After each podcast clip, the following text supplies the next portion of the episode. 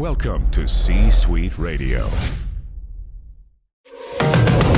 It's time for another edition of The Brett Allan Show.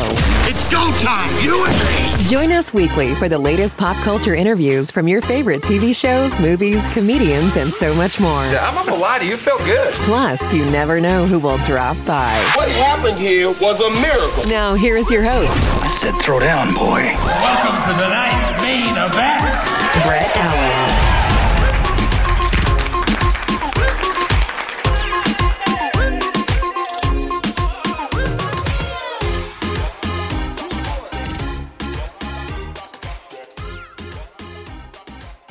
Brett on here chatting with Noah Wyle for a second time, literally and figuratively. I'm excited to talk about this project at the gates. It's great to see you again, Noah. Thank you for your time.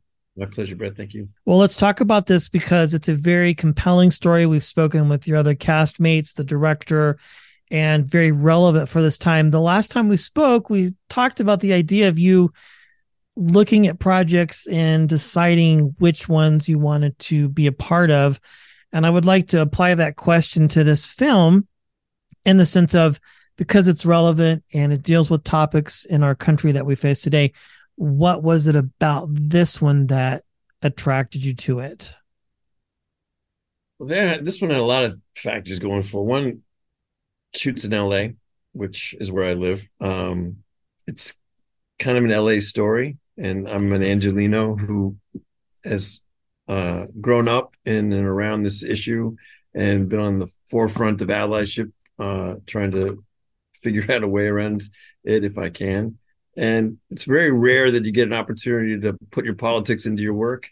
And it's even more rare when your politics get to go into your work and have them hidden in a Trojan horse that looks a lot like a very entertaining thriller that nobody thinks is going to be a political message and then hit them with it at the same time. So it was really great to be part of something that is a low budget movie, which I always support low budget production, independent film.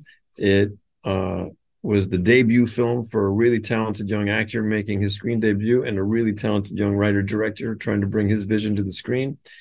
It was a character that really was written with such a specific and enigmatic line all the way through it that it gave an acting challenge to me to try to figure out how to metronomically calibrate it through the through the whole movie so I didn't tip the bit one way or the other. So I liked the challenge that it gave me to kind of keep audiences off their uh, off knowing what was going on. And a chance to work with these other tremendous actors, uh, Miranda Otto in particular. Yes, and I do like that explanation of it is a bit of a Trojan horse story, or you think it's like a edge of your seat thriller, which it is, but then also on the same token, you get the message that I feel is important for people to hear because we can turn the TV on at any moment, any given day, and just be entertained mindlessly, which is okay sometimes. But I think it's good to think about things. There are a lot of messages that are important in this. And I don't know if it's challenging to nail one or two down in particular, but if there was one, Noah, that you wanted the viewers to to really grasp onto and have sink in, is there one? And if so, what would that be? I'm in my own life extremely conscious lately of how everybody I encounter is sort of holding on by a thread. Mm-hmm. That these last few years have collectively taken a toll on each of us, either in terms of illness or loss, uh, or just disorientation that we can't quite comprehend and we can't quite come back from.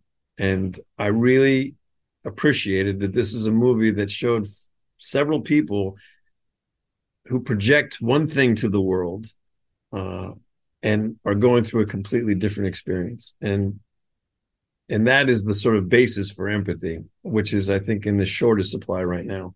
And so when you can go into a situation prejudging everybody and assuming you know what's going on, and then have that deconstructed and being showed that you can be 100% certain about something and still wrong is a really important lesson to teach people right now. That all of our certainty is really based on on the flimsiest house of cards, and uh, we could all get a little humbler. I love it. Well, Noah, thank you again. It's always a pleasure to talk with you. I look forward to the next time. Congratulations on this great film and cast and director. And I appreciate it. It's always fun to talk to you. Thank you so much. Likewise. Thanks for shining your light on our little movie. Absolutely, Noah. Thank you so much. Thanks for listening and being a part of today's conversation. Thank you. If you enjoyed today's episode, please consider sharing it with a friend. It's absolutely free. A major proportions. The views and opinions of our guests do not necessarily reflect those of the host. And remember, we care.